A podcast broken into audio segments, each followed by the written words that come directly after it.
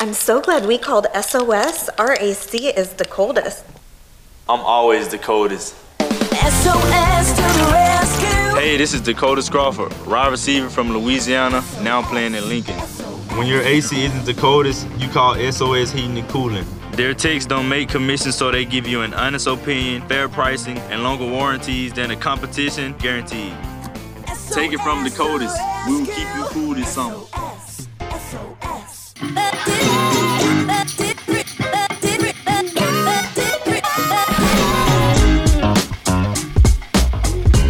everybody, welcome back to the College Football Uncensored podcast, brought to you by Saturday Down South. I'm your host Tyler Huck, and with me, as always, my co-host, um, a friend of mine that I just like to visit mansions with on the weekends, Chris was Marler. Chris, We had? Friday. we did that. That really uh, turned into a pretty big night. I felt. There was a corgi. I don't know if you already brought that up. There was a corgi. That was the most No. important part for me. Um, it was awesome. I had a blast. Yeah. So um, now that we're actually recording the pod here, uh, we were. T- if you haven't yet, you got to go come check out the live shows on YouTube. We uh, we chat a little bit before we actually start recording. So, um, come check us out. But we were just discussing that Chris and I went to the punt and po- uh, punt and pass podcast on Friday. They did a a live show. If you're not familiar. Um, that's Drew Butler, who we just had on as our guest for the UGA preview. Uh, him and now Jake Fromm have a podcast together. He Fromm replaces Aaron Murray on the pod. And uh, Chris and I went up there to go support Drew and, and go check it out. We met some listeners up there. Um, and then just things evolved. And I was I found myself out to dinner with Chris's girlfriend's parents, uh, some of her friends. Obviously, Chris and, and Liz were there as well. Um, it was quite insane. And uh, yeah, we it, it took a different turn. So Chris, you are muted. Um, says your mic isn't connected. So I'll keep riffing here. Um, but yeah, it was cool. Got to meet uh, Jake as well. Hopefully, we'll have Jake on this this uh, season um, to to preview or to recap some Georgia games. Jake's a really good dude. Um, I even heard Chris, I think, uh, at one time say he's never washing his right hand again after shaking Jake's hand. Have you have you washed it? It's very sticky, but no, I have not. Oh, that's strange. Um, of lollipops, weirdo. So yeah, so we had met some cool listeners, the people that told tell uh, tell us that they listen every week, and really appreciate that. So hopefully, you guys uh, can make it out to the live event, which is Yeah. somehow already next Friday. Yeah, what the fuck? Not great. Uh, no, it should be a lot of fun. Uh, American Spirit Works Distillery, seven to nine. Show up at six thirty. Um, I'm pumped, man. Should be a lot of fun. So yeah, gonna be a good time. Me, Chris, hopefully producer Dan will be there as well. Um, we met some cool Georgia fans this week, so maybe uh, you know maybe we'll get some A and M fans or some Arkansas fans out yeah, after after the preview day. down for that. Um, we've got some guests joining us a little bit later to preview Texas A and M and to preview Arkansas. Um, but there is actually news, like like you said, Chris. Um, first bit of news always makes me excited was the AP polls dropped today. So you get excited for that? Well, I think not necessarily to see the poll because I've got some interesting stats here about the poll, but it just means Yeah. that okay, like this is when I go to watch Georgia Oregon, it's going to say number three Georgia versus number eleven Oregon, and and now I know that, Right. and it just it just makes me happy. I mean, I don't disagree with that. I, like people that say it doesn't matter. Let me tell you the number one reason why the the preseason poll matters. Um, and this may not be a good thing. Auburn fans aren't going to like to hear this, but Uh oh. we were talking about this, talking about the, this this weekend. Remember the 2004 season where Auburn was left out of the national championship game, and it is one of the most talked about. Um, I don't say like debated or uh, just hotly contested years of, uh, where the national championship. Maybe there should have been a I don't know a split national title. I, I don't know. Auburn. I don't know what they started out ranked that year, but I do know that USC and Oklahoma started out one versus two and never lost. Auburn was never going to get in that game because of that. So whether that's a good thing or a bad thing. I'm sure a lot of SEC fans might feel like it's a bad thing with that example, but it's out. It does matter a little bit.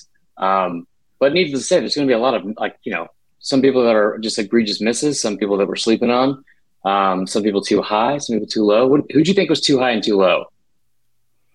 Um, so I'm still uh, kind of baffled that Miami's getting so much love. I mean, like they, I'm, I get that the recruiting is kind of taking off, and and Cristobal is kind of getting the juice around the program, but like they still have the same same team from last year, who, which not granted they have a good QB. Um, I don't, but I don't think they're necessarily going to be challenging like Clemson or anything. Um, I think uh, they're probably maybe a year away, but we'll see. There are some people that are very high on them.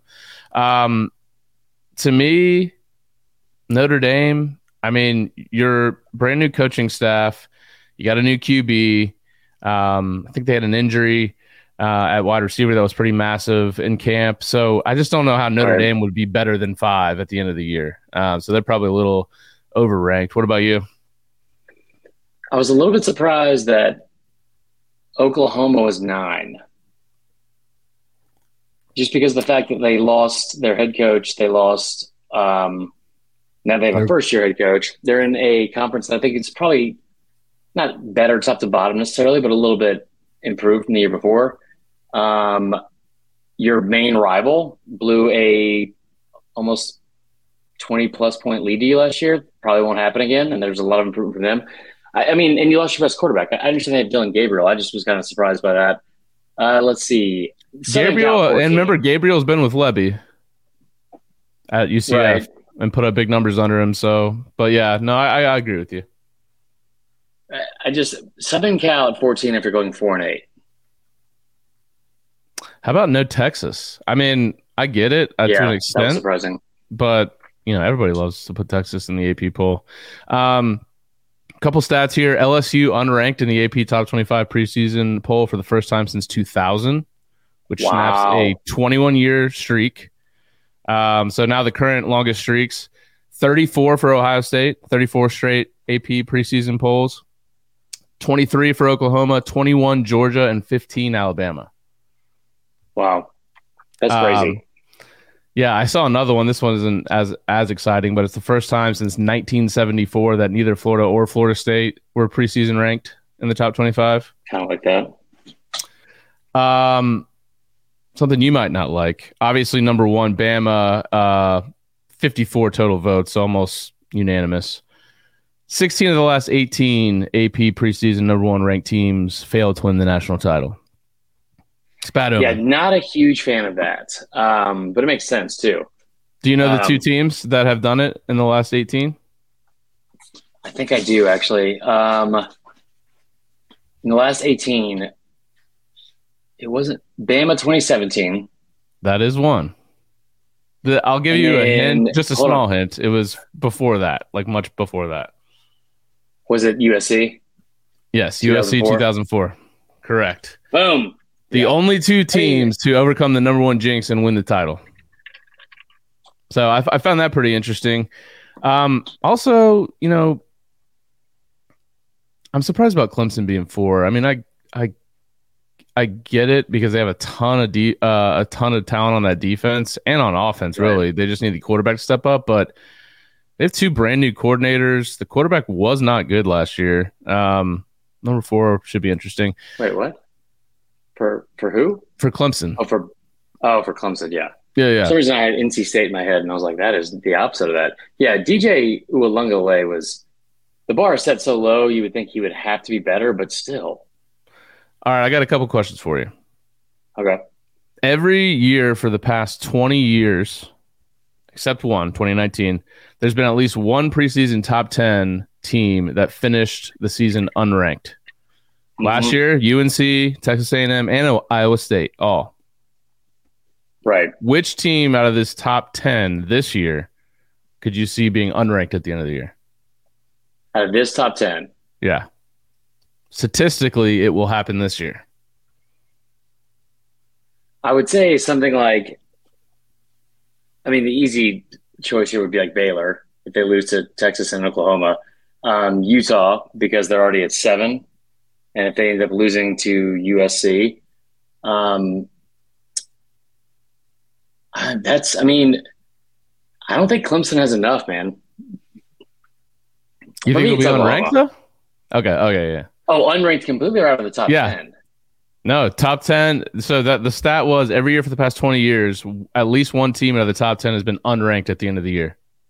That's crazy. Um, You know, it will definitely not fucking be Notre Dame. I mean, yeah, I guess like like I don't know enough about Baylor, um, but I'd have to say OU or Baylor. Yeah, I could I could also see I don't know. Some people really like Michigan, but I could see Michigan. I mean, I guess I, I don't know. I don't know what I'd love to look at RJ Young schedule. didn't have them in their uh, his top twenty five. All right, here's another one. Since 2004, every national championship or every every national champion was ranked among the AP preseason polls top 7 except for two teams. So, Auburn in two thousand ten. yep. Fucking hate you. Um, in the preseason, Preseason. So only two teams have won starting outside of the top 7 since 2004. Auburn 2010 has won. I Think feel like. LSU is sixth. Ugh, I'm just Um, back here. It just wouldn't have been Clemson. It wouldn't have been Bama. Wait, would have been Clemson 2016. I don't know who this is, Facebook user, but they are correct. Florida State 2013 Oh wow! started number 11 that year. Um, so if you're trying to predict a national championship since 2004, if things hold pretty true to, to form, Right. Bama, Ohio State, Georgia, Clemson, Notre Dame, A&M, or Utah is going to win the national championship this year. Yeah. I mean, well, and, and honestly, it'd be two through probably two through seven because of the the way the stats have kind of shaken out with um, Right. the number one overall ranking. So So sometimes you'd say, "Hey, there's nothing to to take from these numbers. It's just a preseason number," but there are some statistics that uh, are pretty strong that have to do with Yeah. the preseason poll. So I thought that was pretty interesting. Um, I know people wanted to get into Miles Brennan stepping away from football. We could touch on that. I mean, we just previewed LSU. Our guests right. both said that uh, it pretty much seemed like Brennan was probably running third. So not That's heard entirely last week. So I don't think it's a huge deal as far as LSU on the field this year, unless something disastrous happens with their top two QBs as far as injuries are concerned. Um, Right. But you know, got to give a, a hat tip to Miles Brennan. He's, he was going into his sixth year of college football. Just could never really kind of break in. I mean, I, he was supposed to be pretty good, and you know, injuries just started to pile up, and um, he's going to take it on down the road. Yeah. I mean, like, I honestly, until last week, I was very surprised that he was not going to be the starter just because of like the experience factor and all that kind of stuff. But I, I mean, I was way off. Yeah, yeah. So it looks like Jayden Daniels is going to be the guy. Um, so they probably need to beef him up a little bit. He he seems quite skinny to be playing Yeah. quarterback in the SEC. So we'll see. Well, from but what we heard last week, they were saying that it actually might be Nussmeier if he wasn't banged up.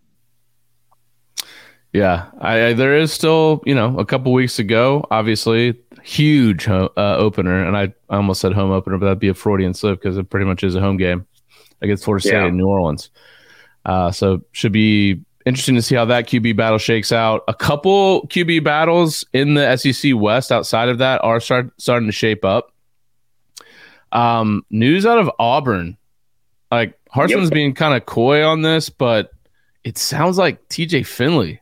I was uh, I listened to Josh Pate show earlier today, and he was talking about how he was hearing Finley may be the guy, which would shock me. I mean, Finley has the measurables for sure. I I don't think there's a, a player in the or quarterback in the SEC with a better arm than Calzada. I don't think that makes up for everything. But I mean, if you think about it, like again, you- he was not great last year. Yeah, I was gonna game. say, do you think this is so? I think a lot of people just assume Calzada would be the guy just because of the fit in Harsin's offense. But do you think this is a good, like a good thing or a bad thing? Is this good news or bad news if you're an Auburn fan and you're and you're hearing that TJ Finley might be the guy? Because you can look at it one of two ways without knowing what's going on in camp. Either Finley actually looks really good, which we've Right. seen the product on the field. It's been up and down, um, or it's just Calzada's really not working out. Do you, Well, and the third is? third string guy is Robbie Ashford, the, the freshman. He's looked good at times, but I don't think he's gonna. I don't think I don't think Harsin's gonna put this season in, in the hands of a freshman, Right. unless it was like you know, a a generational type kid. Um, I don't think it's like great or you know like or horrific or like like the way to describe it. Like I don't think it's like like this is great news or this is horrible news. I think it's just news because one, Harsin is not going to jeopardize that position, especially after how everything handled, like was handled at the end of last season. Um, the other part of it is that like it's not like Calzada was some world beater, right? I mean, TJ Finley, we we saw him pretty banged up last year, but I think he's also the guy that kind of came back and won you the Georgia State game, which I don't know how much that how much street cred that gives you. Um, but I will say he just got arrested last week. Zach Calzada did or Finley? Oh yeah, Finley. No. Sorry, I was like Jesus Christ. This is all a part of the blueprint Yeah, for yeah. Auburn to win a title. right, You right. get a quarterback that's been arrested. Now, listen, if he would have been kicked out of another school, yeah. I mean, like, that's why I brought this up last week. Everyone thought I was joking, but like Agiye Hall, receiver from Texas, quarterback at Auburn. Hear me out there. Probably not. He, well, he was at another school. He just didn't get kicked out, Not yet. or so we think. Trying to get rid of that boot on his car. Um, no, I mean, I don't think it's anything that's like great news, bad news, anything like that. I think it's the first scrimmage. Um, I think we just all kind of expected Calzada to start, but for what? Right? Like, for what reason? Yeah, I mean, I guess just like any, you know, why would he have transferred to Auburn if he wasn't pretty much knowing that he was going to be the starter? That's the only thing, really. Well, because he wasn't going to play in at A and M. I mean, uh, by the way, there's some uh, juicy rumors going on there as far as their recruiting quarterback. For who? You saw who visited them, right? Unofficially, the number one QB in the country committed to USC. Oh, Malachi. What's his name? yeah, yeah. Malachi Nelson. I- I'm just going to watch that closely. Yeah. Um, But uh, uh, yeah, so so TJ Finley and then obviously Jackson Dart seems like he's kind of which I think that's more was the assumption that he would have the job at Ole Right. Miss. But it sounds like after you know this first little bit here of camp, he's got the the leg up. Um, want to go over to Texas? A lot going on in Texas right now. Yeah, I'm down with that.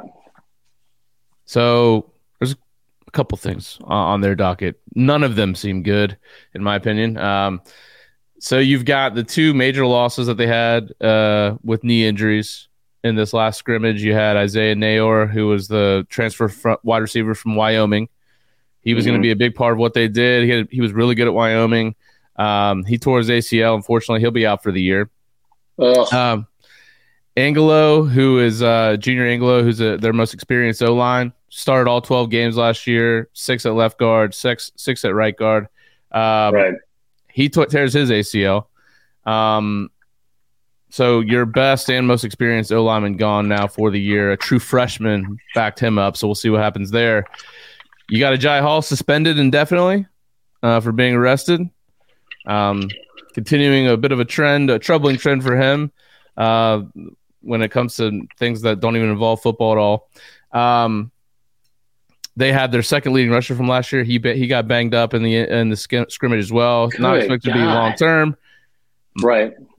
And then the most surprising thing out of all this, uh, Hudson Card running first team over Quinn Ewers. Shut the fuck up. Yeah. So I guess we haven't locked in those Texas to the uh to the playoff. Good thing we didn't preview Texas. I think so. If you guys saw this on social media this weekend, um, did you see the meme that somebody made of like the all gas no brakes thing, but with the boot on it on the car? Mm-mm. So like Texas came out with like a recruiting graphic, and it's like a burnt orange Lamborghini in front of the stadium. It's like all gas, no brakes. Somebody did a some Photoshop to it and put a um, like parking tickets on the dash, and then a boot on the front wheel, Right. and it was Robert Behrens, the guy who we are going to interview later for A and. Uh, nice. So I'm pretty fired up about that. but yeah, man. So um, that's pretty crazy. Also, Florida had another good weekend in recruiting, which was which was pretty uh, big for them. Yes. Um, I heard rumors. I don't know how true it is, but that that Eli Ricks is not playing with the ones yet at Bama. Should be kind of That's surprising. that's interesting. I wonder, you know, a year off for him at LSU mainly because he just kind of just didn't seem like he really wanted to be right. playing for LSU. You, you wonder where his head's at if he's not running the ones. Right. Interesting. Interesting. So A lot of storylines popping up this week. That that means that we're getting close. yeah, thank God. Uh, did you see Clemson's uh, DN Xavier Thomas, former five star, number one pass rusher, carted off the field? Uh, he's out at least six weeks for Clemson. I did not see that. Isn't that the same? He's been there since the 2018 national title game. Yeah, he's been there. It seems like forever. I thought he'd be Jesus like Christ. three and out, but Yeah. yeah, I do want to give a shout out to Florida. I mean, look, I'm a Florida State guy, but obviously a couple months ago, people were freaking out about Billy Napier's ability to recruit, which Right. you know I played into it a little bit for fun because why not? Um, but come on, the guy had barely been there for a couple months, um, and now it seems like they're really starting to step up their game on the recruiting trail. Um, Yeah. over the over the week. Like last year, they they were 51 in total defense. They couldn't stop the run all year. They were 85th in stopping the run. What do they do this week? You got the Kelby Collins, who chose Florida over Alabama and Georgia. Kamran Mhm. James on the D line. He chooses Florida over Georgia, uh, as well as many other teams, including Alabama. Uh, you had another D lineman, top 100 guy as well, Will Norman, uh, commits to Florida over LSU and A&M. Then they get the number two linebacker in the 2024 class to go along with some guys that they'd already kind of started to stack up uh, leading into this week. Florida is Right. turning up the pressure a little bit on the recruiting trail. You know what I'm excited for, besides all of that, is the actual season. So we don't have to talk about recruiting anymore. That's gonna be the fucking best. Um, I heard some juicy info on on uh, Justice Hayes, by the way, The running back recruit? or Haynes, the kid that went to Bama over to uh, Georgia. If you're a Georgia fan, maybe maybe you uh, you lucked out. Maybe that's not a guy you necessarily want long term. Oh, From what I was told from some people close to that situation. interesting. Okay. Yeah. So Uh, yeah. Well, we won't we won't delve into that, but that's that'll just be something to watch as well. Uh, so we do. So we're doing Arkansas first, correct? Right. I'm waiting on we're waiting on Tye Richardson from Ty or from ESPN um Arkansas hit that line. Dude has been he actually used to work for us. I've known him for years. Fantastic guy. Um I mean the link has been sent, so we're just waiting on him to click it. Um Okay. but he actually he previewed uh, Arkansas last year with us as well. So Yeah. why don't Good you dude. and I get into it a little bit and and go through some of like just the ins and outs of like like you know the record obviously last year they were nine and three or nine and four. Um, they returned a decent amount of of starters on offense, especially they are one of I forgot how many teams, but very few in the country that returned their their um, offensive and defensive coordinator for the third consecutive season, which which is great. KJ Jefferson obviously is a big name that returns. You lose a couple big names. Um, well, I mean, you lose one big name, especially right. Uh, your best receiver, the best receiver you've had in a minute, Treylon Burks. But you go to the portal, you get two former five stars with Haselwood uh, and also Drew Sanders. I think Drew Sanders is going to be really good and be an instant impact. That outside linebacker, not just because he played at Bama, but because the fact that it wasn't like he got beat out at Bama because he wasn't any good. He got beat out by Dallas Turner, who might be one of the best players in the country. Um, anyway, so I think there's a lot to look forward to this season for Arkansas. A lot of optimism. Um, some people have them. Where were they ranked again? Were they? I've seen some people have them like top ten in in their preseason poll. I don't think. I think it's a little bit strong. Uh, but Pittman's done a really good job. He's 16 and six against the spread, like we pointed out before. Tye is in the There building as well. All right, let's uh let's get this going. Uh Great lighting. there he is.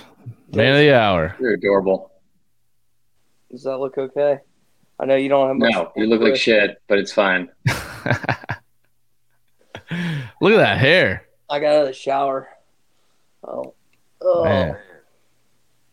All All righty. right, so we got like 15 minutes to break down um, Arkansas. We appreciate you joining us, man. Uh, it's been a minute. You've been you've been traveling all over the place. Been kind of like an outdoor cat, just, just going from place to place and uh, all over. A gypsy. Fucking frozen. What's that? A gypsy, Marler. That's right. Uh, all right, Arkansas. Good to see you again. By the way, glad to have you back on this year for another preview. You were you were fired up on Arkansas last preseason. Um, I remember taking the over just based solely on how fired up you were. Uh, so I appreciate that on the win totals. Um, this year we were just talking about before you came on. Both coordinators back. I'm a huge huge fan of Kendall Briles. Um, saw I heard a crazy stat today that it's the first time as an offensive coordinator and QB coach that he's had a returning QB in his in his he's had a long career, but in his career. Um, so a lot of lot to be excited about on offense. Um, KJ Jefferson obviously back, turned into a really good QB. I don't think people saw that coming, except for you.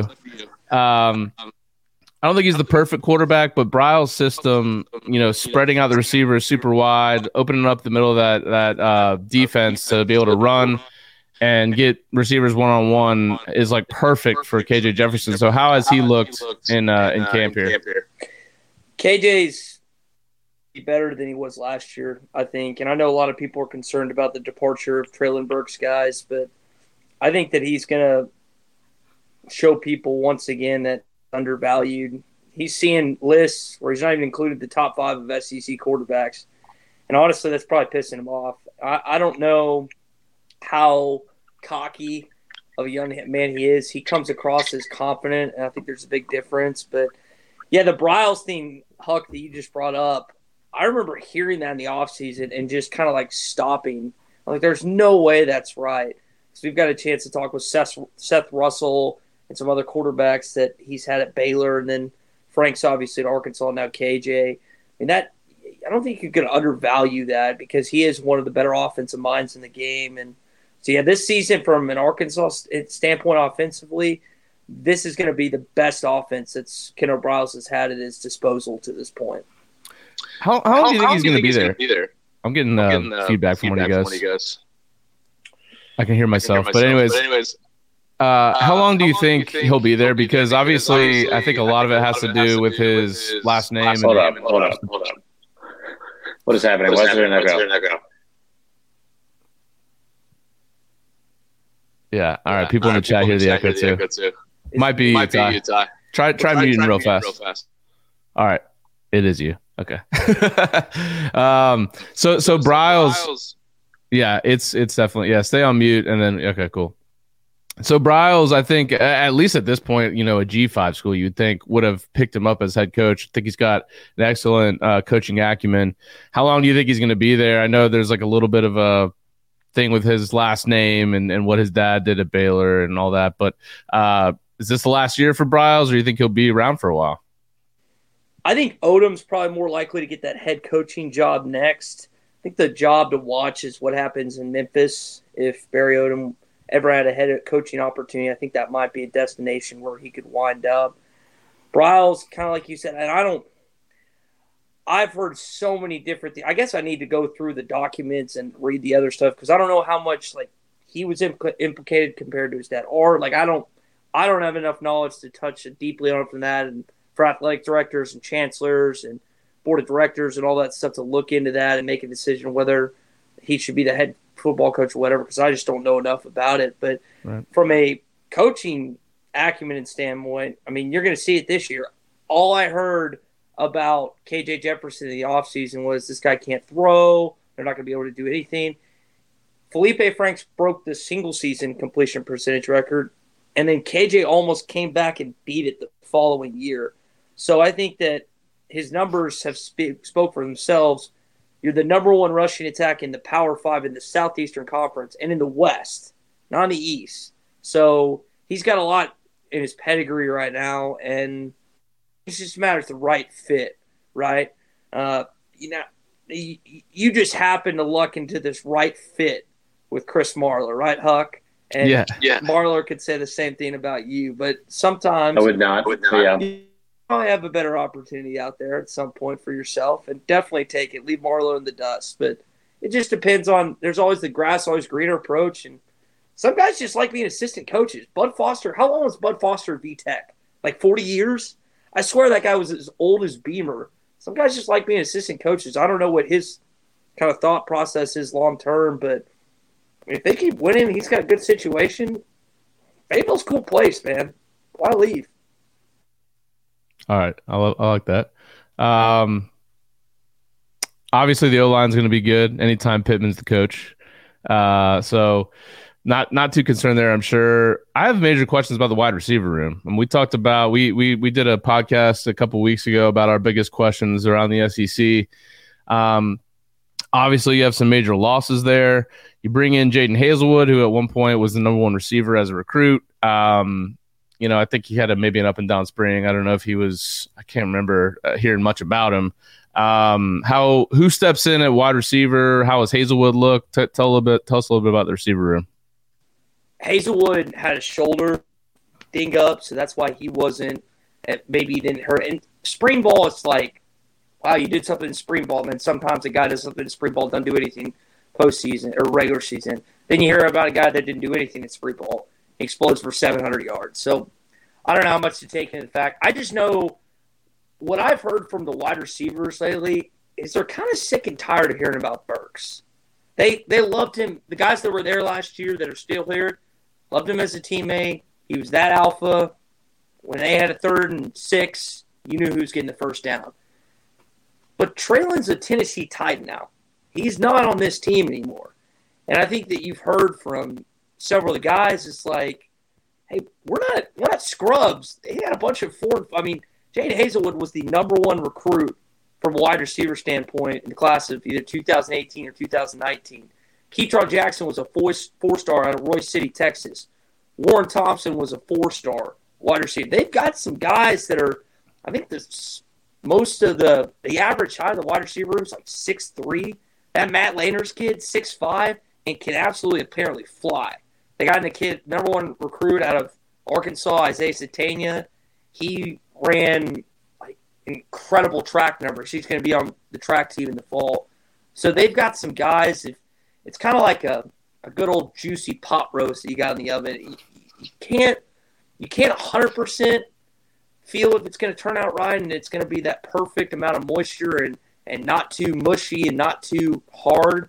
But that thing caramelizes and and and you cook it the right amount, which Kendal Briles knows how to cook things when it comes to that football team and football in general.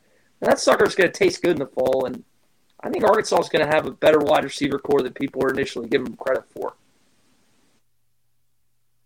All right, so looking through some of the uh, the schedule, man. Like I, I want Arkansas to be good. I want you to be happy most of the time. Um, I want Pittman to be happy all the time. It's been so much fun to watch, and like how quickly he's been able to turn that around from the Chad Morris era and how, era and how awful that was. But the whole idea that eight nine wins is a gimme now right? It's a guarantee because of what happened in year two and, and how quickly he's been able to turn everything around. I said this to you a while back. They've had they've had five seasons in the last ten years where they've had eight or more losses, and they've only had two seasons where they've had eight or more wins. Um, I think that, that he's turned a corner. Obviously, he's recruiting well, but looking at the schedule, what what scares you most? What game do you think is a must win um, and can kind of be like a catalyst to maybe you know get the ball rolling, kind of like last year that A and M that A and M win, win. um, or is there a game that you have circled that could be the wheels could fall? Wheels could fall. I think the bye and the Auburn game following that bye is the biggest thing. They've got to regroup. They've got to replenish. You've got Auburn, three straight home games, and you close out Missouri. That back half of the schedule, it's not easy, but it's easier than the front half when you have Ole Miss, LSU, and Missouri all in the month of November in addition to Liberty. Again, by no means am I chalking up four wins, but if you can start out that five game stretch with a win on the road against Auburn, a place they have not won since 2012, and then you got three straight game at home games at home, and then a game in Missouri, which I think Missouri is going to be horrible this year. That's to me the setup for how you finish strong with this football team. There are, a, I mean, there's so many games with the non-conference games, including BYU. You can make a case that the swing game is a non-conference game, but you probably can't do that on any other SEC schedule outside of Arkansas, just because of how tough those games actually are. But when you say schedule, and you said that, that, that's a very, I, I think that's a fair argument.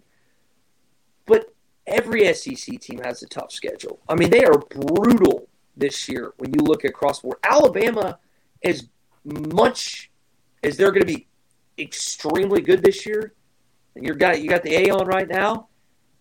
Got to go to Oxford, Knoxville, Fayetteville. Got to play the A and M game, which I think they're going to run over A and M. See what happens in Austin. I just I think that every SEC team has a tough schedule, and Arkansas is just a part of that group. It might be a little bit harder with Cincy and BYU.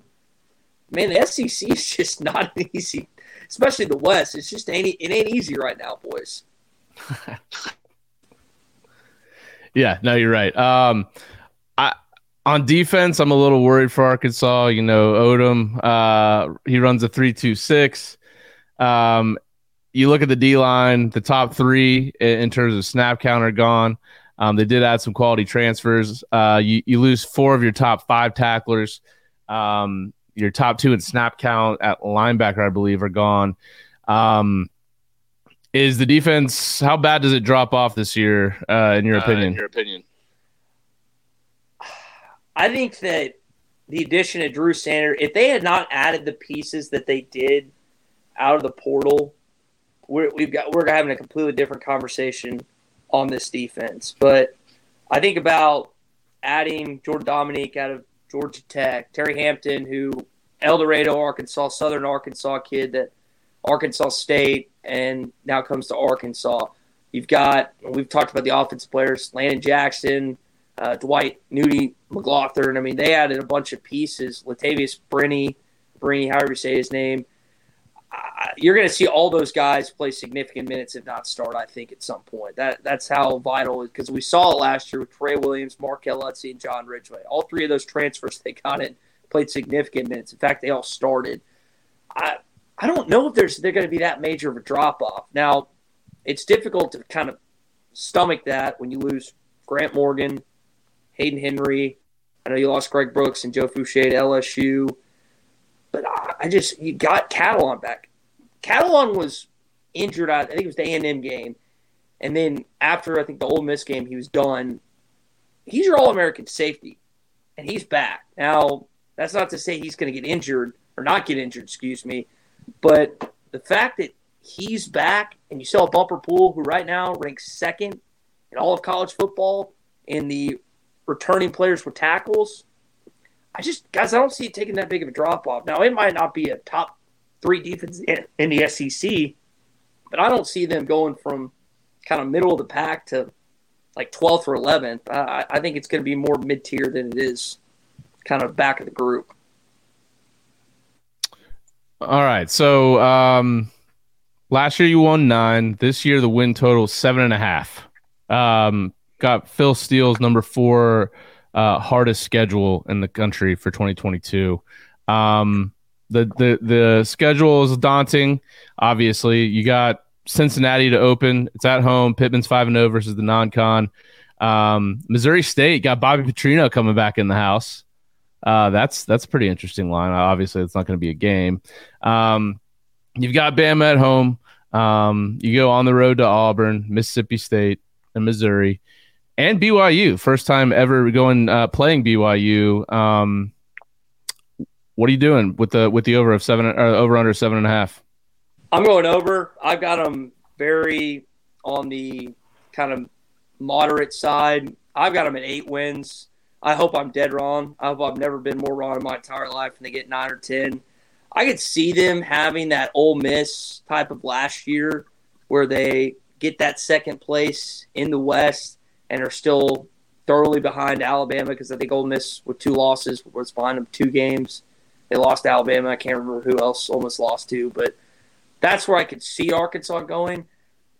I, I, I can't see them losing more than five regular season games. I think the lowest threshold for them is five. I mean, that would, in a apocalyptic scenario, KJ gets hurt, they have another decimating injury, but the depth's always going to be a concern for Arkansas. You're never going to have the Alabama, Georgia, LSU depth, but you stack up their ones and twos in this league.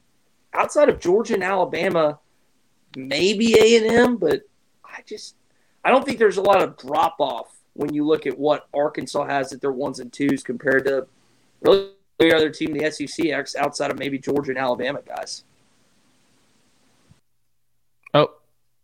I just removed you on accident. My bad.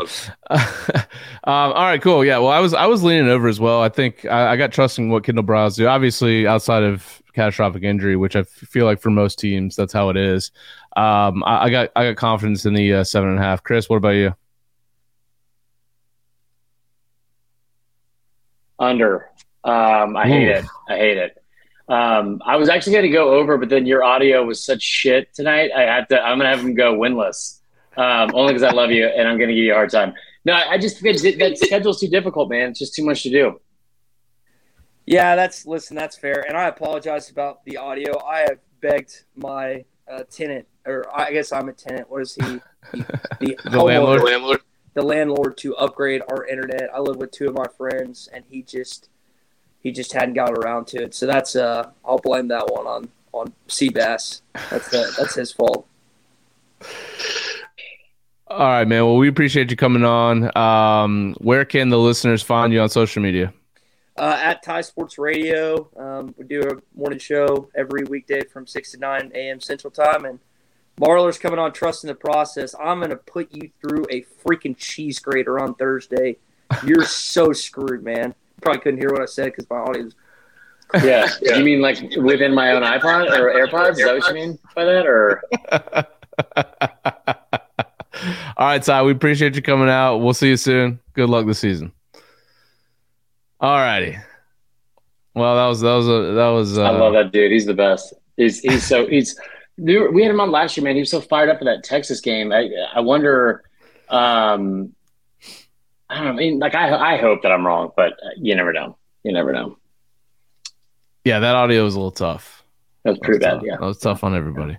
Um, yeah, I I like you know the more I read about Briles and just you know the the actually having returning production at quarterback Mm-hmm. Um, Cincinnati loses so much. You know, you put so much into that team last year. They make the playoff. I just don't know. Like, yeah, it could be a tough game, but I think at home, Pittman five and zero oh versus non-conference. You two BYU, but even still, I think you've progressed as a program where right. win that. Although the last three times the the Razorbacks have gone out west, they've lost. So that's was, oh, watch. I know that. Um. Okay, so um, anything else on Arkansas? do we have our next guest about to, to come in here? So I sent him um, the invite, but he has not joined yet. Okay. Um, yeah, man, I'm, I'm I'm excited to see KJ Jefferson play. I, I don't really view him as a uh, like he could be a really good college QB. I don't really view him as a like a big time NFL prospect. Do you? No, not at all. There's been some people that have compared him to, to Cam Newton, which I think is a little bit egregious oh, and stupid. Um, stupid mainly. I think he's good. I just like that's a really that's a lot of. I mean, like he balled out against Ole Miss, which maybe that happens again because it's Ole Miss and that defense. I don't know if he puts up the same numbers he did against against Bama. I mean, there's there's games I brought this up before. He like he was awful against Georgia, but everybody was awful against Georgia. But you look at the A and M game, right? he was eight of 15 for like a 220 yards. 185 of that was to Treylon Burks on on two long plays. Yeah. So we'll see. Um, but yeah, I, I just I I hope I'm wrong. I just think I'm that that schedule is just gonna be so damn difficult. I will say up next we have A and M, and I'm excited about that. Yeah, they're they're a team that's trending up. Obviously, um, now mm-hmm. wouldn't say that record wise, they were still eight and four last Very year. Good point. Yeah. Um, but they are trending up in terms of recruiting, and they did beat Bama last year, so that's that's a feather in the cap there. You wouldn't you know, I wasn't sure if that would happen. Um, Yeah. they're starting to stack pretty talented classes on top of each other. I think for them, if you look at their um, and and Robert's here in the in the uh, green room waiting for us. Um, they're like all their best talent is underclassmen, whether it's true Right. freshmen, redshirt freshmen, sophomore. So I don't know if this is the year, but let's bring in our guest. Uh, Yeah. we got Robert Behrens, the the creator of Look the magical you. meme. Evening, guys. How you doing? Good, Doing man. great, man. Um, welcome back. First off, you were on here last year, and it's one of my favorite interviews we did because not only because of your prediction of twelve and zero, mainly I know. I mean, it's fine. You you first off, we bought into it immediately too. We Yeah. were like all we all Get agree. fired up. Um, I was so convinced. but no, I, I didn't realize until it might have been halfway through. It might have been three days after how good of a person you are, and so all of the language just flying out of our mouths, mainly mine. I was like, oh. Um, but no, you've become one of my favorite follows on social media, and and that's saying a lot because the offseason Bama and A and M have had um, Right. big, big offseason for A and M. Just just right off the bat, give us like I would say unbiased, but give us your opinion on like the the state of the program where it's at right now. I mean, I think it's certainly you know as much as everyone likes to throw out the stat of um, then you know I think at this point in their tenure that Jimbo has the same record as Kevin Sumlin did through that X number. Um, but if you look at just where the program is and the trajectory of the program, like the two could not be more different. Um, Right. You had Sumlin you know started off with like Johnny Manziel winning the Heisman, and like you know, and just like lightning in a bottle, and then kind of it just got worse and worse every single year.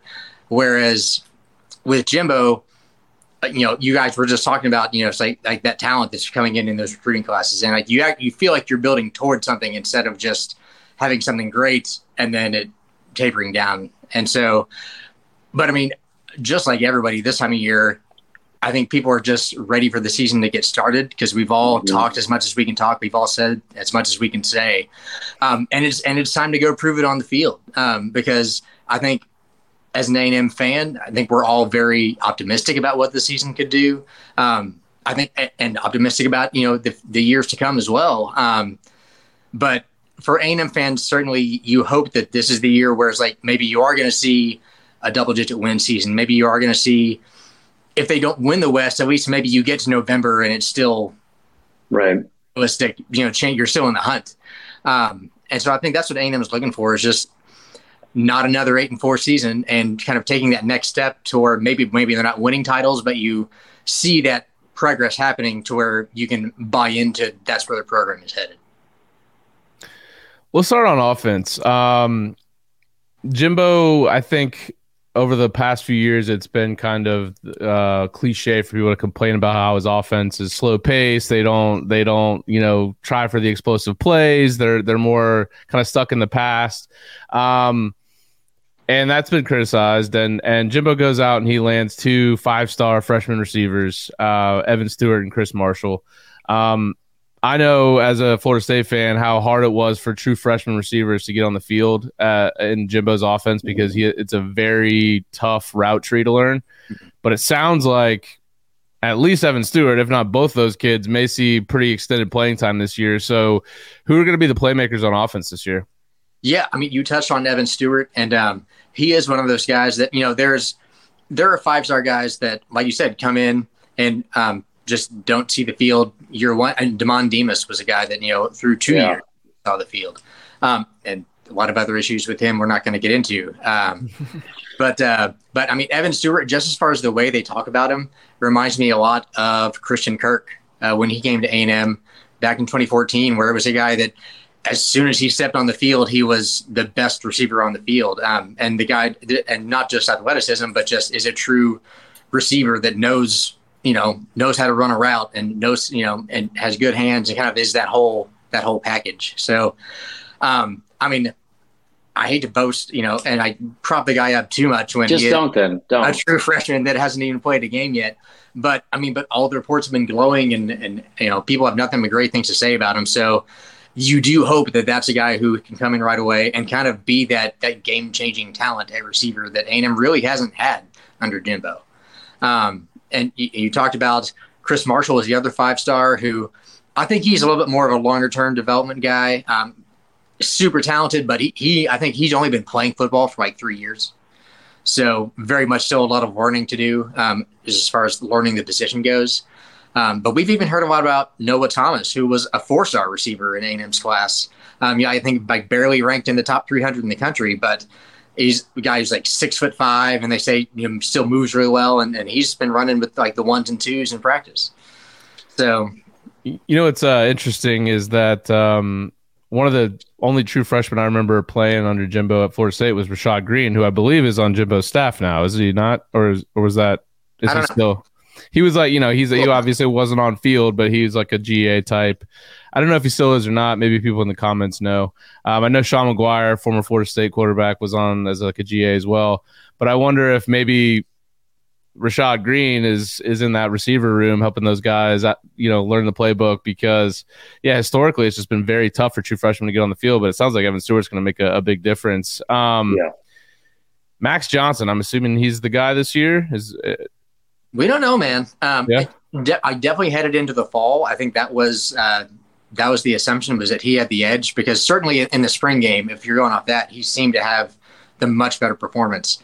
Um, but through fall camp, I mean, we're hearing a lot of the things we heard about Haynes King that we did last year that he's kind of taking that edge. Um, now it's like, who knows, you know, who knows how much of that is true? Who knows when Jimbo plans on making that uh, that announcement? I think last year he made that announcement about ten days out from the game, so you know we're we're certain, certainly coming into that window.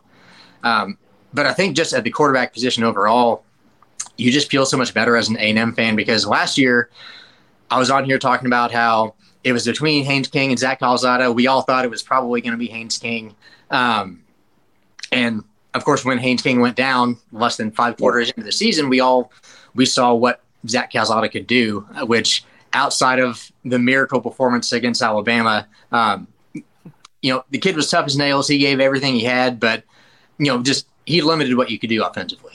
Uh, yeah. I think no way around that. And so for A&M, just having I think, three good options between Max Johnson, uh, the LSU transfer, Haynes King, and then true freshman Conner Weigman, who's you know a five star recruit himself. Um, just by sheer probabilities, I think you hope that whoever is the winner out of that group uh, is going to be a guy who's going to play pretty well. Because, and, and the way this roster is built, like you don't need a Heisman level quarterback to win a lot of games. As long as you're getting just above average quarterback play, I think A&M could be in almost every game they play this year. Yeah, that's a good point. Um, it's scary, but it's a good point. I, I want to shift away from anything involving Zach Calzada ever, ever. um, so my question is this: the the defense was really, really good, consistently been really good over the past couple years. Um, I, feel like A and M is one of those schools that we we love to give a hard time because of you know eight and four stuff but like before 2020, remember like the whole the whole narrative was, well, you know, they're always in the top 10, they never produce, or they never like, you know, are able to to like reach the mountaintop or whatever. And then you look at their their season, like especially in 2019 when they played five top 10 teams, I think four in the top five, like that's outrageous. Um, one big reason for their success, especially in 2020 and last year, was was Elko. And the DC is gone. He's been there. For, he was there for four years. Now he's a head coach at Duke. You have DJ Durkin, who is just beloved by all fans outside of College Station, which I'm not going to get into. Um, but how is the defense going to look this year? Because you do have a lot of experience in the in the back end, like secondary should be really good, but a lot of the like the the front four, especially maybe like they should be super talented, just very young. What do you expect from the defense? Yeah, um, I mean, you, you hit on all kind of the the question marks would be the fact that, like you said, replacing Mike Elko, who had been here for all four of Jimbo's years in College Station. Um, so while from everything we've heard, I think the scheme is probably going to be relatively unchanged. Like they're still going to run a four-two-five. Um, one of the best things that Elko had was like halftime adjustments, and that was something mm-hmm. an M fan, you know, you would see things that uh, weren't working in the first half, but you always had that confidence at halftime they were going to come in, they were going to figure something out, and they were going to lock it down. And, and more often right. than not, they did. Um, so, I mean, coordinator, yeah, it's like I have, I have no idea. I'm, I'm when it comes to X's and O's, I'm an idiot, so I have no idea what to expect. Uh, yeah, you just kind of you kind of hope that just that they made the right hire and that that's good. That thing can just keep on rolling. Um, because, I mean, the secondary should be, I think, one of the top units in the country. You know, they lose Leon O'Neal, but other than that, they bring bring everybody back. Mhm. Plus, bring in, um, you know, just once again a couple five stars, some other high four star DBs, just to just provide depth. And that's you know, I think one thing across the board that that 22, 22 class provides is it's not just those you know handful of guys that are going to jump into the starting lineup. It's getting that depth to where when X player goes down, you don't have like a you know a scrub three star having to be thrown into the lineup. Right. Um, going to the defensive line, I think. I mean, it's a hard question to answer because you are right. They lost their like all four of their starters from last year. Um, Right. So from that perspective, you could say, "Oh, that unit's going to take a step back," but at the same time, that's the position where they have recruited the best, not just in 2022, but in in the years prior to that. So Right. they're looking at based on like what the depth chart looks like at the moment as far as practice reports none of those freshmen are in the starting four not you know they're all, all still probably going to be in the rotation but but that starting four is all sophomores juniors and, you know and, and all guys that while they weren't starters you know have seen plenty of game experience so Well, I hate that. I, I mean that's that, that that that's McKinley Jackson, uh, Shemar Turner, uh, Tunmise Adeleye, I think Fadil Diggs, uh, and, and, and Isaiah Raikes. I mean, that- it's all like pretty much almost all top 100 guys, which that's that's the beauty of like We I should not have had him on. I knew was- this. has over recruited that position, like which you know you you can try to like question that as from a roster construction standpoint, but man, if there's a Right. over recruit, it's defensive line because you can just when you can just send in like wave after wave of blue chip talent. Yeah, that I mean that's that's how you win games.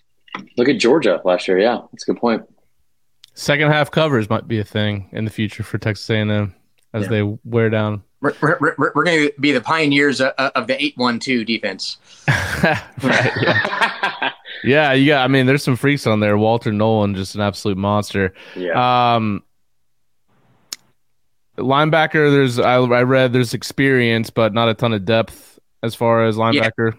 Yeah, I, if there is one spot where I think where A&M's susceptible to injury on defense, it's definitely linebacker. You're looking at uh, Adrian Cooper and Andre White as the two starters, and then Mhm. beyond those guys, I mean, kind of like you said, you have like some some upperclassmen behind them that could step in and, and play if need be, um, but it's not just like just the top end talent that you see a lot of the other positions, um, and, and that's a big part of you know why I think that's a priority position for A&M in 20, 2023 recruiting. I think they've already got three linebackers. They're probably uh, looking to add maybe another one, but that definitely is the position where it's like that you look at the most. Where it's like if one guy goes down, it starts getting iffy. Do you think they'll probably spend more money on those players at linebacker this year than? Uh, I'm, I'm playing with you, Robert. I'm playing. Yeah. Uh, hey, my wife maintains the budget. You'll have to ask her. that money is being saved for one Malachi Nelson, I believe. Yeah. that, yeah, that's that's the juicy rumor at the moment. Yep. Um, Yeah. So I have a follow up question here on the on just a position of not necessarily need, but kind of surprised like how thin it kind of becomes. You you had Wydermyer last year, right at tight end, who was one of the best tight ends in the SEC. Um, has a terrible. I don't know who gave him like the advice or who's in his ear telling him to go pro. Probably not the best decision. Has a, a pretty bad combine, but then losing Baylor Cupp was it Baylor Cupp? Yeah. So like, and that was a guy that I was high on coming out of high school because we saw what what what Jimbo's done with Jace Sternberger. Um, dating ourselves, we saw what he did with with uh, was it Nicholas or O'Leary? What was his name? Yeah, Nicholas. He's checking with his. Yeah, every time Right. you bring him up, it's with his grandkid. Um, what is the tight end position going to be like a position of weakness, like where it's noticeable in the offense, or is it going to be one of the situations where you mentioned Stewart, some of the freshman receivers, you, you mentioned, I mean, or you didn't mention, but we don't need to, Achane and Ainias Smith being just dominant force on offense. Is that going to be a problem, or do you think it'll just be something that kind of develops? Um, I think I think it'll change over the course of the year um, because once again in 2022, A&M brought in you know three of the top tight ends in the country. You had Jake Johnson, brother of Mac Johnson, who was the top. Um, you, you also had, had Donovan Green, uh, who was a top 100 guy himself. Well, maybe just outside the top 100. And then, um, believe it or not, A&M signed a, a four-star tight end from Sweden. Who? Sorry, what? Yeah, it, I, he was a guy like he went he went and did like the camp circuit last summer, uh, you know, summer of 2021, and just like out of nowhere was just like got like offered by like 10 different programs. Um, right. But so so they have like tons of talent there, but it's all true freshman. So outside of those guys, you're looking at Max Wright, who's like he, he's a fourth or fifth year player who came in as a defensive end and then got converted to tight end. You've got a few other guys who have been there for a couple years, but kind of no one that you're super excited about. Right. Uh, so it sounds like Max Wright at the moment is the starter, um, and that's something that I think a lot of A&M fans are very ho hum about, uh, just because he's like he's not a flashy player. He's not gonna he's not gonna wow you with with measurables. Um, yeah. But and he's not from Sweden, so I mean, Yeah. pretty uncultured. Who cares? but but so that really could be one where right now you know you have these freshmen that have only been in the system a couple months um, that you know they're not there yet but maybe by mid-october you know november that changes and, and kind of when their knowledge of how what they're supposed to do actually matches up with their talent they might, Right. might but but that does like, kind of hit on another interesting point is just that um, you know in Jimbo's offense at A&M like I think it's almost every year a tight end has been the leading receiver, and that's been either Yeah. Sternberger or or Jalen Wydermyer. And I'll be interested to see how that changes. A because I think you don't have just that obvious talent there uh, that you know is going to demand the ball. Um, but also, you know, you bring in hopefully more talented wide receiver corps. And I don't know if you guys knew this. A&M actually shuffled their um, offensive assistants around, beginning with I fall. saw that. Yeah. So so Oh, Jake yeah, yeah. so, so James Coley, who you know, who actually coached wide receivers at Georgia, was coaching tight ends at A and M. He's now with the receivers, uh, and, and then and Dameyune Craig is now with quarterbacks, um, and then the OC Darrell Dickey, who used to be with quarterbacks, is now coaching tight ends. So they kind of did a little musical chairs there, um, and you know, me like just from the pure optimist standpoint, I want to say, well, you know, the tight ends were so successful under James Coley. Now that he's working with receivers, maybe he'll be able to do work his magic over on those guys. Yeah. Um, but, but I do think that, and and Jimbo and and Dickey have both been vocal that like they want to be be more vertical this year, and they've even you know gone as far to say is that like they have the guys that will allow them to be more vertical this year. yeah. So it'll Well, be interesting to see how much that actually translate on onto the field. What's surprising too is like, I mean, like you you brought it up, and it's it's plain as day to see now. Like, if you had Wydermyer and you had Sternberger, and those are your best like receiving tight ends, whoever has the most difficult last name to spell, and it's probably the kid from Sweden, is going to be your starter. Just bottom Or- line. yeah, yeah, yeah. It's Yeah. oh, so it's yeah. There, there's Wright, uh, Johnson, Green, and then Ohrstrom, which has an H thrown in there somewhere. Ooh, Boom. yep. So yeah, We figured it out together. We Tyler, what do you have? I like it. Uh, the the win total is eight and a half. Looking at the schedule, let's just say you know Yeah. they're they're right at that. They're they're either at eight or nine. What's one of the swing games you think is going to be kind of a toss up that worries you about uh, preventing uh, them from going over the eight and a half? Um, I, I think it starts week three against Miami. That's but, you know like that's like everyone is in love with Miami right now. Is they're that was a game that a year ago we were looking at like okay like it's it's a name program but probably a pretty easy win. Um, but you know they bring in Cristobal, they bring in a great staff, they're doing well in recruiting, and we'll see. You know I, I think. That and like once again, that's the thing I hate about this time of year is that we're sitting here talking about like that that could be a huge measuring stick game and we're probably going to get to week three and if a&m wins like especially if they win convincingly i'm just going to be like through the roof excited and then of course you know that just means that miami's going to go seven and five and by the end of the year that, that game's not going to mean anything Yeah, Uh, I'm with you there. I, it's tough because Miami, you know, they weren't like really good last year, and it's the same roster. I think, Yeah. they're kind of like A and M in the fact that I think if you look forward, Miami has a lot to be excited about, just like A and M does. But I think this year Miami brings back the same team they did last year, uh, minus a couple of really good receivers that went in the NFL.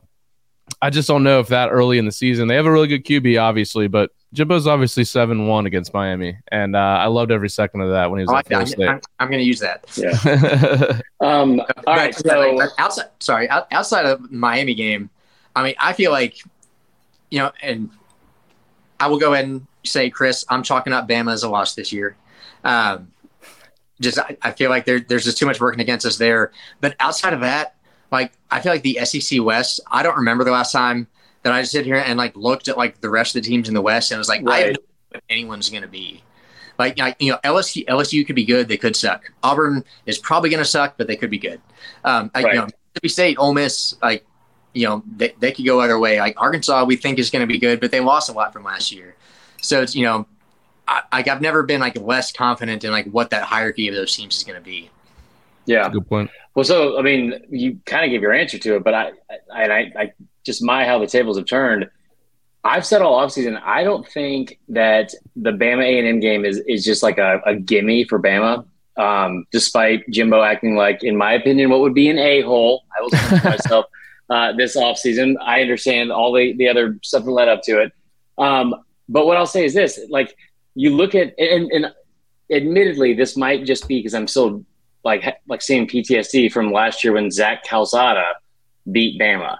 Um, but that being said, you look at what like what the weakness of last year's Bama team was, which was ACLs, li- like literally, and then also the offensive line.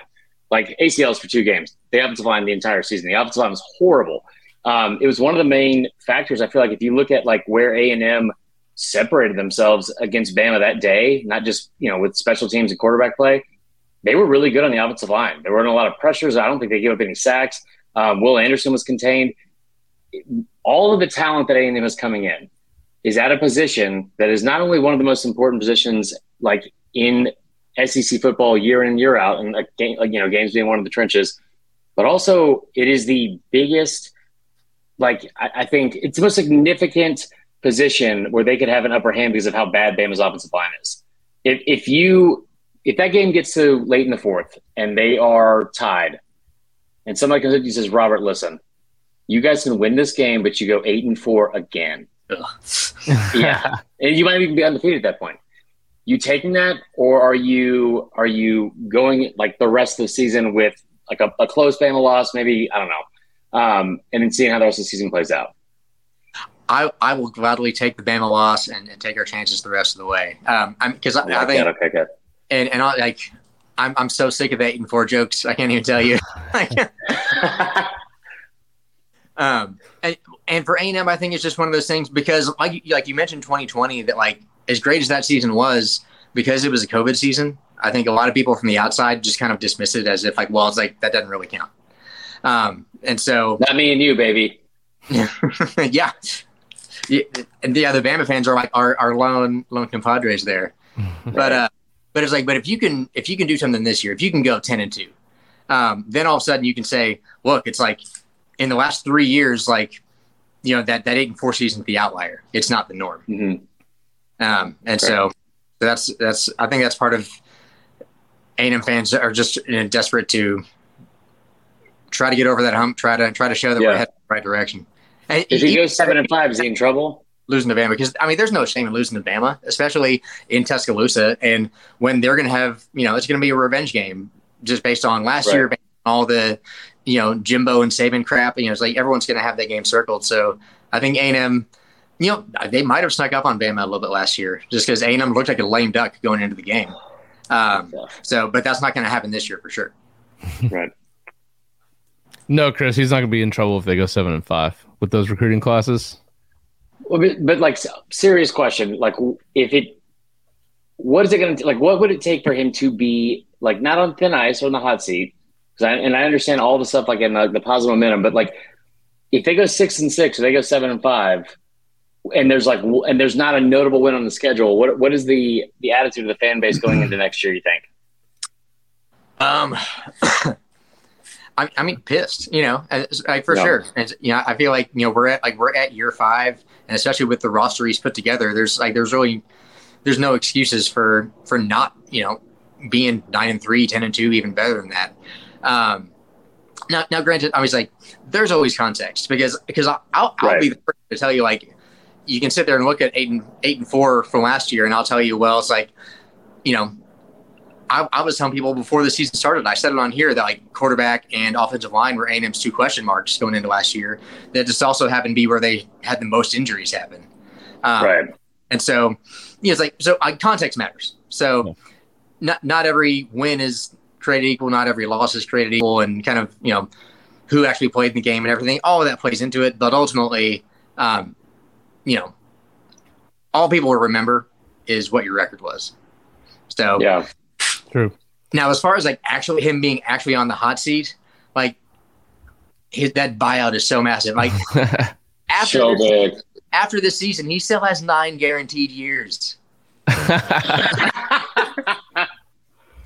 So it's like even if he goes like Yeah. even if he goes four and eight, like you, I, I think you just and, and that was I think part of just A&M's gamble when when they lured him away. I, is I think they just said they're like, look, we're pushing the, all of our chips in the Right. middle of the for Jimbo, and if it doesn't work out, like it's go it literally is going to cost us like a decade before we get back from it. Uh, but that's, that's the gamble they What is took. the buyout? uh, I think it's like the rest of his contract. yeah, no, no, yeah. Oh yeah, it's guaranteed. That's right. Yeah. Yeah, yeah, because we fully guaranteed it when we hired him, and then then last summer because of all the LSU, you know, trying to put him like he got essentially three years added onto it. Every year, Jimbo just flirts with Every LSU year. and gets raises. It's unbelievable. uh, all right, so it sounds like well, let's get an official prediction here. The win total eight and a half. Um, you going over or under this year for for for A and M? I'm go- I'm going for sure over. Um, I was like, and if I'm gonna predict a win and loss, I'm gonna say ten and two. Um, and and I've, I've already touched on it a little bit here, but I think one of those losses coming to Bama, and then the other one. I kind of have no idea where it's coming from, but it's just like over the course of that schedule, I think there's you know there's like at least half a dozen games where you're saying like okay that that team is at least good enough to trip us up, even if they're not like Right. they're not favored, but just you know the odds say at some point you're going to drop one of those, whether it's Florida, Ole Miss, LSU, you know, like na- name your team on that schedule. Um, like I would say the one team that is getting a lot of like play this year is maybe a potential like hot team that I just don't get is South Carolina. Yeah, And it's like and and like and I get it. I love Shane Beamer. Like you know he's Mhm. awes- awesome to listen to, but I I mean I feel like that team kind of overachieved last year, and that's with like you know they like three of their losses were by 25 points or more. What- right. One of those Which is close, but that's like you know, like they were close. yeah, like the A&M game last year through three quarters they had negative rushing yards. Oh boy. So hold on, like we talked about this with somebody because I always we always forget that that is a rivalry game. That's a trophy trophy game, right? But there may not be a rivalry game, or like especially over the past two seasons, a game that has been that one sided. Maybe in the last decade, I don't know. But as A and M and South Carolina, because like the year before, it was forty-one to three, and that's Yeah. what caused the whole thing with all the boosters. But there was this openly you know, like there was a screaming match at the games, like if you don't fire Muschamp, like like y'all did all that. So pat on the back. Yeah, I I, I think uh, I'm gonna miss uh, mispronounce the stat, but uh, when we played South Carolina in baseball this year, yeah, I think A&M's like just blew the doors off of them uh, Right. in one of the games.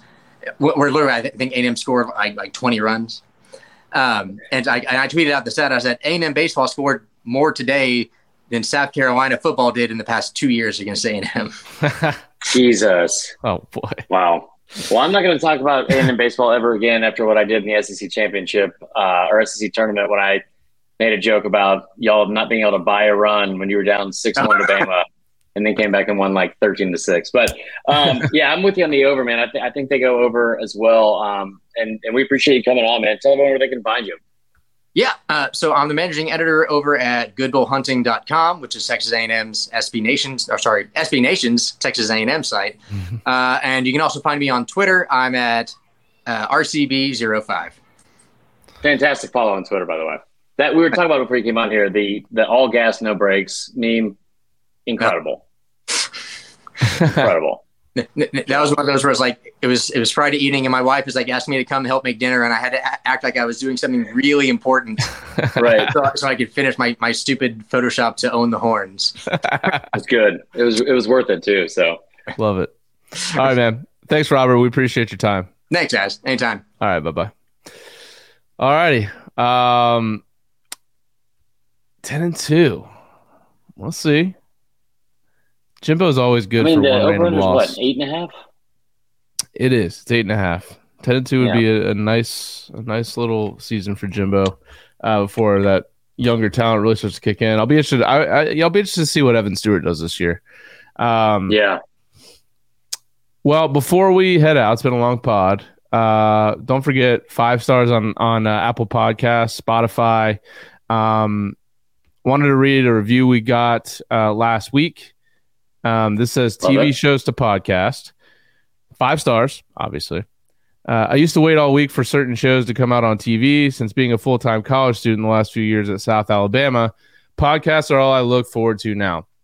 Love the show from the very beginning. Y'all two are funny and make the Friday drive back home and the Monday morning drive to campus worth it after classes start next week. So I'll be tuning into more of the live shows on YouTube. Uh, hopefully you're in the chat tonight. Uh, you two are awesome. If I haven't said that enough, can't wait for the season. War Damn Eagle. Ooh, look at us making Little friends. Auburn fan. So uh, yeah, so that's B Ben C thirty four twenty eight via Apple Podcast. So Ben, if you're in the chat, appreciate it, brother. Um, For real, man. We do appreciate that. and uh, this has been a good good episode. I think we previewed some Yeah. pretty good teams here. And um, anything else before we let everybody go? No, man, it's just so crazy that next week is game week. Um, and the live event. And the live event. So make sure we we'll be pumping that out as well. But um, you know, I think we got a couple more teams to go. We got Bama, we got Florida, Tennessee. I'm sure I'm missing some that we're probably not going to end up doing, or like we're not going to do Missouri. Ole Miss we'll I'm do. sure. We'll do Ole Miss as well. Yeah. Um, but let us know if there's anything you want us to uh, also preview going into the year. We'll give our picks and all that kind of stuff next week. And then it'll be game week, like we said, man. Um, I haven't even looked at the week zero lines, but there's uh I'm sure we'll be we'll be paying close attention. So Not a ton of great games, but I'll be watching all of them. I'm sure. for sure, for sure. All right, Chris. Uh, well, for Chris, I'm Tyler. Thanks for listening to another episode of the College Football Uncensored podcast. We will see you later this week for some more previews. Thanks, y'all. Peace.